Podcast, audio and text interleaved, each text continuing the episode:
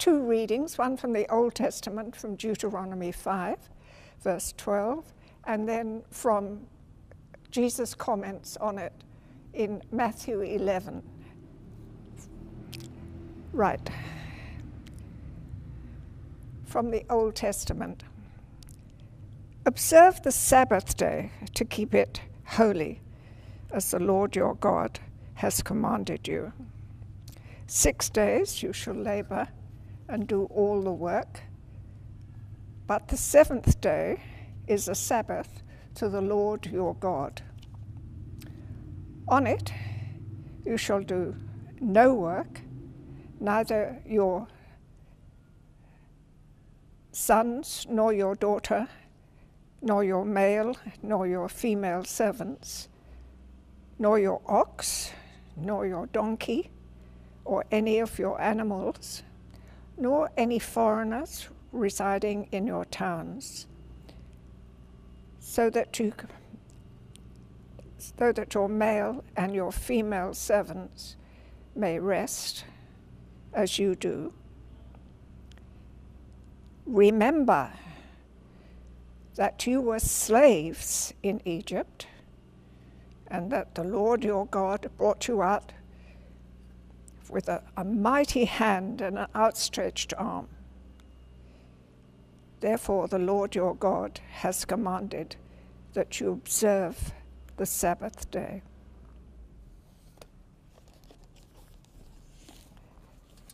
And in Matthew, at that time, Jesus said, I praise you, Father Lord of heaven and earth, because you have hidden these things from the wise and learned, and revealed them unto little children. Yes, Father, for this is what you were pleased to do. All these things have been shown me by my Father. No one knows the Son except the Father, and no one knows the Father except the Son, and those to whom he has chosen to reveal him. Come to me, all you who are weary and burdensome and I will give you rest. Take my yoke upon you and learn from me, for I am gentle and humble in heart, and you will find rest for your souls. For my yoke is easy, and my burden is light.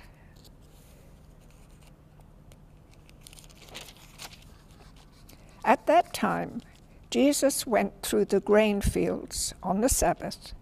His disciples were hungry and began to pick up some heads of grain and to eat them. When the Pharisees saw this, they said to him, Look, your disciples are doing what is unlawful on the Sabbath. Jesus answered them, Haven't you read that when David did when he and his companions were hungry, he entered the house of God and he and his companions ate the consecrated bread, which was not lawful for them to do, but only for the priests. Or haven't you read in the law that the priests on the Sabbath day in the temple do exercise the Sabbath, and yet they are innocent, I tell you that something greater than the temple is here. If you had known what the words mean, I desire mercy, not sacrifice, you would not have condemned the innocent. For the Son of Man is the Lord of the Sabbath. Going on from there, he went into their synagogue, and a man with a shriveled hand was there. Looking for a reason to bring charges against Jesus, they asked him, Is it lawful to heal on the Sabbath? He said to them, If any of you had a sheep and it falls into a, a, a pit on the Sabbath, would you not lift it out? And how much more valuable is a person than a sheep? Therefore, it is lawful to do good on the Sabbath.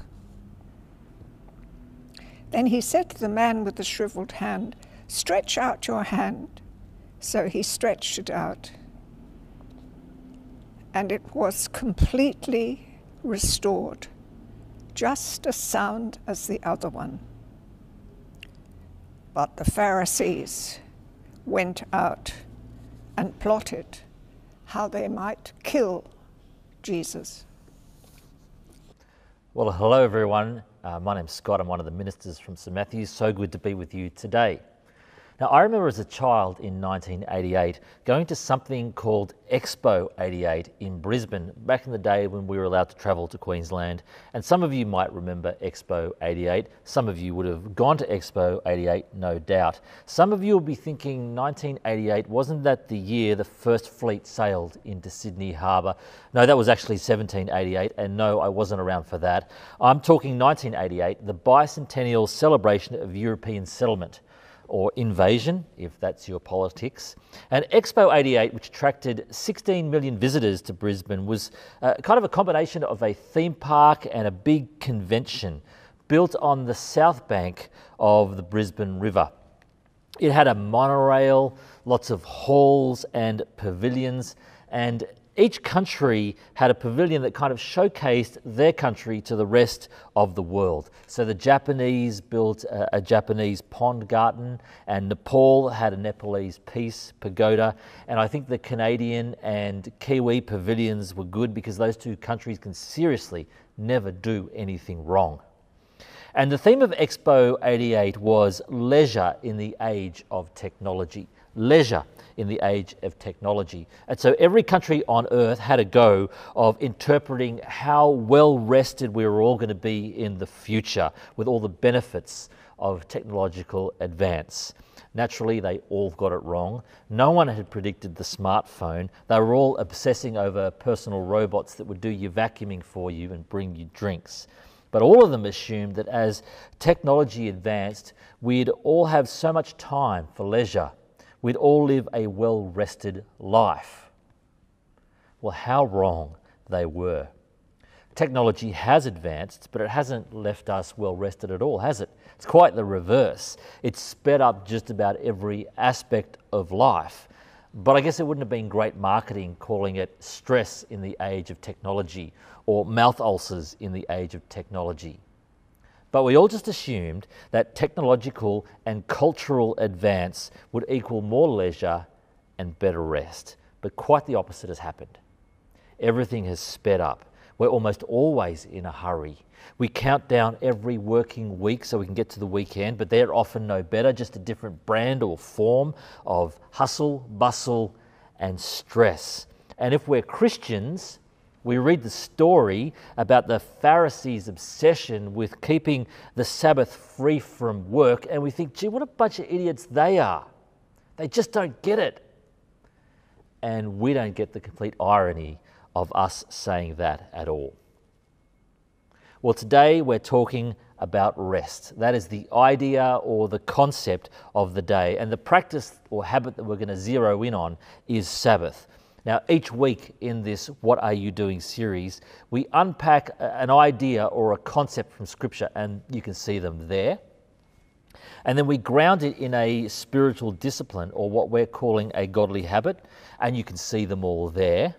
And the aim is that these will help us to be with Jesus, spend time with Jesus, to become like Jesus, and to serve Jesus in the world. And so last week we looked at the, the idea of being present with Jesus, the idea of presence, and we grounded that in the habit of silence and solitude and prayer.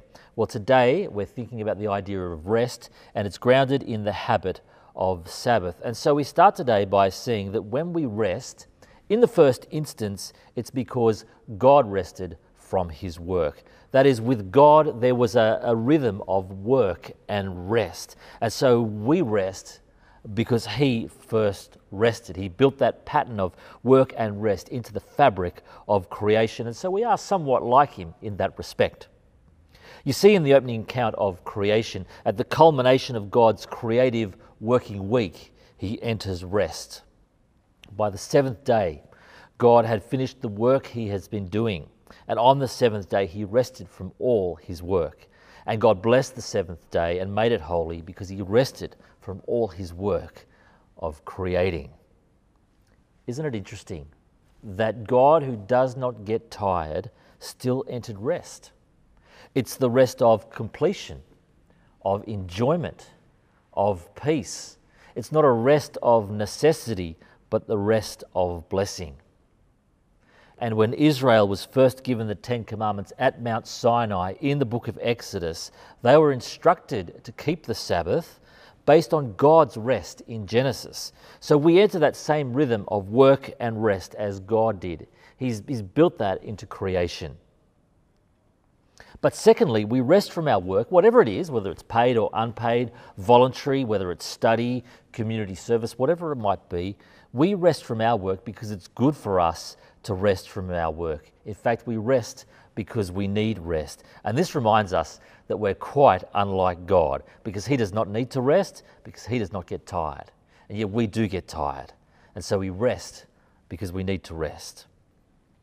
And in that reading from Matthew today, uh, we see that the issue of Sabbath really had become perhaps the, the major bone of contention between Jesus and the Pharisees. A whole strata of tradition had emerged around the Sabbath, so that what seemed like a pretty basic idea, have a day of rest once a week, became a legal nightmare, with a rigid structure surrounded what constituted work and rest, so much so that keeping the Sabbath rest seemed like a whole lot more work than rest.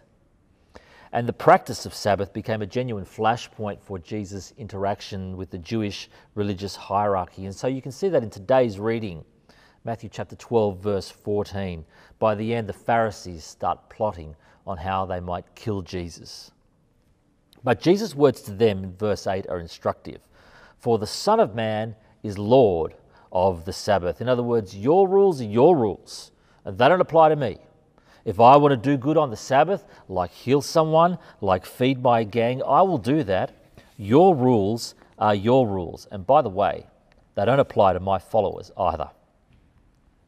You know that in the, the parallel passage in Mark's Gospel, Mark includes a further sentence from Jesus, Mark 2, verse 27, which says, The Sabbath was made for man not man for the Sabbath. That is, the Sabbath was a gift to humanity for its well being. It wasn't meant to be another hassle to add to the hardship of work.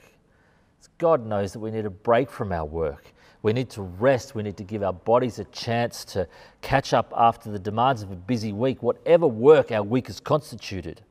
And as our work becomes increasingly about knowledge and service and innovation, rather than, say, the repetitive toil the physical kind of work of farm or factory, it gives our minds an opportunity to recover as well. Rest helps us to work better, and numerous studies have shown that a lack of rest leads to declining productivity and usually, well, the breakdown of our bodies. But we don't just rest so that we can be recharged for more work. Rest allows us more margin, some buffer in our life. It, it prevents work from becoming all of our lives or occupying a greater significance in our lives than it really ought to. Rest just, it stops work from creeping in until it takes up not just our best energies, but all of our energy. And that is, rest is not just supposed to make us more energized and productive, it's meant to challenge our obsession with being energized and productive. And a weekly rest means that we go no more than seven days without a chance to recalibrate our lives so that the most urgent isn't always pushing the most important out of the way or further down the agenda. And of course, rest draws our eyes up from our desk or up from our screen or the kitchen bench or the workbench or whatever it is up to God. It, it, broadens our world by pushing us to see that we're part of a greater story that encapsulates God's eternal plans, so much greater than just our weekly to do list. And that's why part of rest ought to include getting together with other believers so we can tell and retell one another the great eternal gospel story that we're all caught up with. And when you think about rest like this, it becomes rebellious and naughty and subversive. But in any case, we rest because it's good for us, because we need to, because we're not like God who never tires. Well, thirdly, today, we rest from what some have called the work under the work. Now, I didn't come up with that phrasing, which I had of, but uh, basically, I'm saying that if we don't rest well, we'll do exactly what our time in Ecclesiastes proved was both foolish and meaningless. We'll make our work our idol. Our busyness will become the way we justify our existence. We'll trick ourselves into functionally believing that we're saved by completing our to do list or by always being on the go, by getting things done.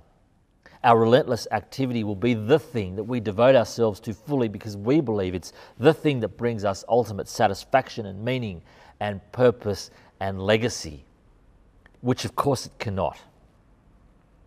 I mean, let me put it this way What are you actually saying when you take some time off?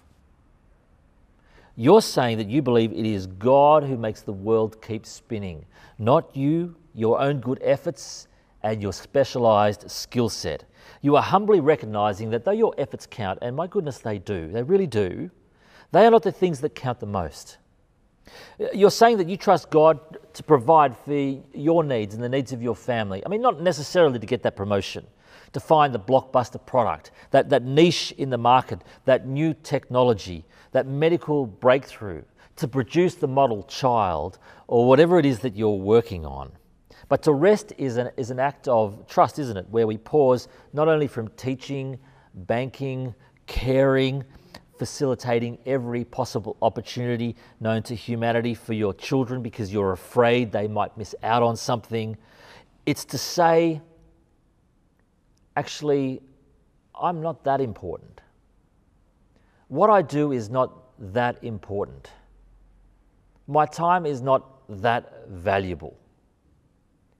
And you know what? It, it doesn't matter. Because the most important thing is that I matter to God. And He thinks I'm valuable just because He does.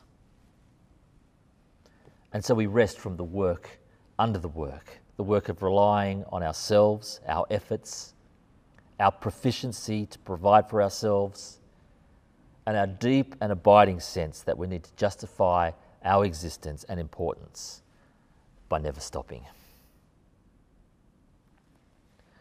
To put it in the terms of uh, this diagram that we've been using, which really just describes the, the things that influence us or disciple us, that's the stories our culture tells us, the company that we keep, and the habits that we have formed. Rest actually gives us an opportunity to challenge the stories that our culture tells us. That story that says, if you stop, you will miss out. If you stop, you will fail. If you stop, everything will all fall apart.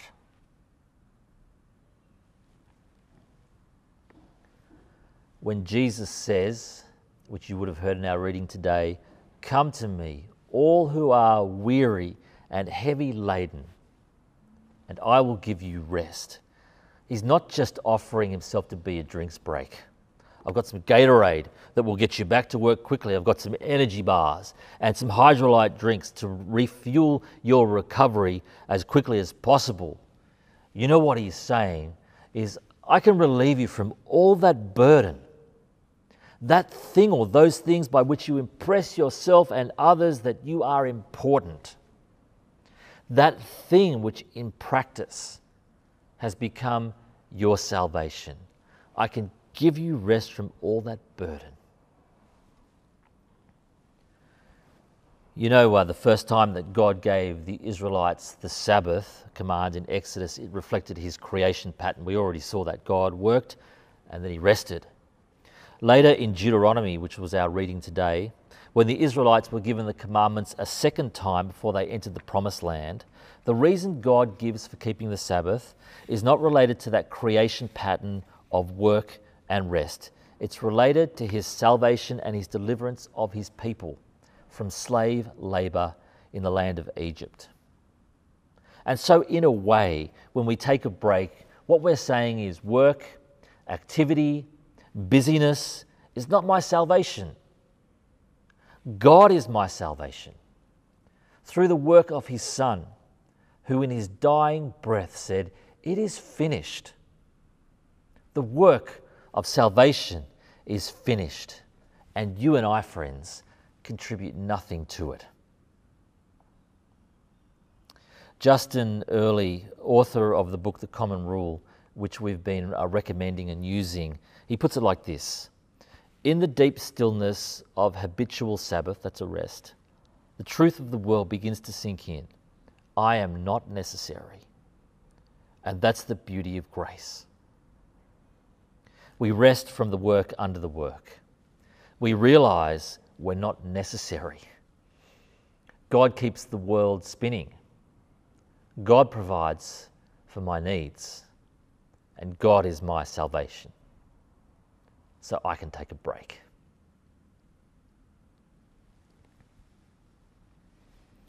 Well, we need to ground this idea of rest in a spiritual discipline or what we're calling a godly habit. And we've chosen the habit of Sabbath it's actually the most obvious habit that attaches to the concept of rest, and yet it is one of the least practiced habits. According to our survey results, only about a, a quarter of people practice Sabbath rest, and that's the quarter of you, uh, a quarter of you who actually filled out the survey. I mean, that doesn't include all you who are too busy to fill it out. Well, Sabbath just means rest, and it became associated with a, a full day of rest for the reasons we've already described. Jews typically celebrated it from dusk on Friday to dusk on Saturday. Christians appropriated Sunday, the day we recognize Jesus being raised from the dead, for their Sabbath. I wonder if you knew that it's only uh, recently in the Western world that Saturdays weren't officially work days, also. And when Saturday afternoons were first given as time off, it was, at least one of the reasons, was to allow people to prepare for a Sunday Sabbath even though most Australian workers prepared by drinking and watching the footy. Now, these days we're, of course, very blase about specifics, and it's very tempting for me to become Pharisaical by insisting on what you must do and what you cannot do in order to practice the Sabbath. But instead, I'm hoping that I can lay out some principles, perhaps, and then paint a picture of what Sabbath could be like for you. So, first principle do something avocational. It's got nothing to do with avocados. It is just meaning not connected to your vocation, your ordinary employment. Uh, so, for example, if you're a gardener, don't do gardening. Uh, if you're in administration, don't send emails on a Sabbath. If you're a parent of young kids, just ignore them from a whole day. Kidding, of course, uh, although it might mean your spouse who does less parenting during the week might do the heavy lifting of the parenting for a stretch over the weekend. You might need to lock your computer away to make this work. You might need to put your phone to bed. You might need to tell customers or clients that you're going to be uncontactable other than in emergencies for a, a stretch of the weekend. You might even need to work a little bit harder and longer during the week in order to rest well, to do something avocational, to not work. Second principle do something relational. You know, the Sabbath and the Old Testament religious festivals were community affairs, so involve people in your rest. Maybe think about your time together being over a simple meal or a trip to the beach or a park rather than being a massive hullabaloo. Third principle do something worshipful. Because rest is not just about sleeping in, uh, catching up with buddies over brunch and having a hit of tennis. You know, when God first gave the Israelites Sabbath instructions, they were to celebrate it unto the Lord. Now, we talked a lot about personal devotions last week. Thinking about it, most of us will have our best chance of taking a, a weekly Sabbath on a Sunday. And so it's likely that rest will involve gathering for a worship service. And isn't that right? Uh, it ought to be right that the highest conceivable form of leisure is in the worship of God, in the praise of our Creator, and not just in the enjoyment of His creation. Worship, it'll retrain our thoughts to be more like His thoughts. It will lift our vision to see His great vision for our lives. But of course, that might mean we need to change the way that we approach a worship service. But worshipful, being worshipful, um, is part of Sabbath practice. And then, fourth principle do something enjoyable. And hopefully, it's not too hard for you to figure out what that might be. Now, I reckon already you'll have looked at those four things and you'll have worked out that it requires thoughtful preparation in order to practice a Sabbath, a period of time, perhaps even a 24 hour period of rest with our work. It's going to require us to be more intentional than, than merely counting down the hours and days of the working week until we can go out for drinks on a Friday night. You might, for example, need to make your plans, do your organising earlier. You might need to bring forward the work you might otherwise do or put some of it off until later. If, say, Sunday is not going to be like every other day of the week, where you just squeeze as many things into the days you can, you might need to say no to some opportunities, to some invitations, in order to be able to say yes to Sabbath rest. Now, to the families among us, I will say your kids don't need to do everything. They will not die if they don't get to play in three teams, if they don't learn three instruments, if they don't go to every party. You don't need to do it all. Some of us might need to hit up our housework earlier, or do the shopping for the week earlier, or make dinner preparations earlier. It actually takes a bit of work in order to rest well. Or perhaps to put it the other way around, if you're lazy, you'll never rest, at least not properly. Anyway, here's a picture of what it could be like. So borrow the bits that work for you. Uh, you may not have rest on a Sunday, you may not be able to rest for a whole day if you're caring for young children or aging parents, or if you're studying medicine or you're setting up a new business. Although I will say, if you can take a 24 hour period of working, your life will improve dramatically. But let me paint a picture nonetheless. The working week has been demanding. Uh, it was a real battle with clients, competitors, other staff, even the boss. You stayed back late on Thursday and Friday afternoons to get everything, actually, as it turns out, not everything, finished up. Saturday was a bit of a wrestle too with your, your kids' games in a number of different locations, a challenge for everyone who hasn't developed the gift of omnipresence. And on Saturday afternoon, there's a few chores around the house as well you don't mind them too much because you feel better about your place being a little bit tidier. And your husband doesn't mind doing the mowing because it's the only time all week he actually sees the fruit of his labour. Well, you saw Scott and Carolyn at Woolies when you both were out doing the weekly shop. Scott looked like he was in a rush to get out of there. Idiot. But between the pair of you, the chicken is marinated for dinner and the salad has been prepared and you just bought ice cream for dessert because, well, that's everyone's favourite anyway. You had to take a work call in the afternoon, but that was a good chance to remind your colleague that you're going to be offline until Sunday night. And, and then it just seemed like the weekend opens up. I mean, it's noisy in the house, but it's happy noise. It's a light kind of noise. And your friends arrive a bit early for dinner. I mean, who, who does that? But you don't mind because you're ready and you're not too fussy. And dinner is slow and relaxed, and everybody helps clean up. And you put the dishes in the dishwasher without even rinsing them. And you wake up the next morning feeling good, and the day feels open as well. Your husband prepares brekkie for everyone. Let's be honest, he's supervising it. And you leave enough time to get ready for church so you're not rushing because the car park gets fuller the later you are. And you would normally pray as a family before you get in the car, but you happen to forget this morning. But it's okay because you just pray to yourself in between the car park and the church. And you're preparing yourself to listen well and to encourage others and to really seek the face of God in prayer and to lift up His name in praise and song. And you know what? Lo and behold, it seems to make a world of difference to your morning. You'll have to attend to some emails in the evening or check them at least. But after lunch, you could hang with friends, or read a book, or take a nap while the kids watch a movie, or just lie in the sun on a rug and look at the clouds.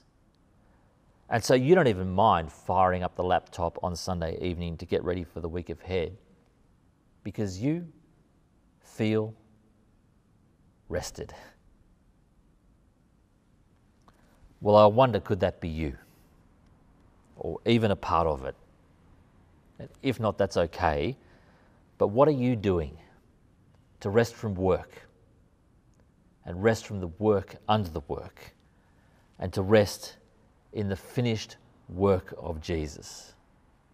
To be unnecessary and yet still so valuable to Him. Amen.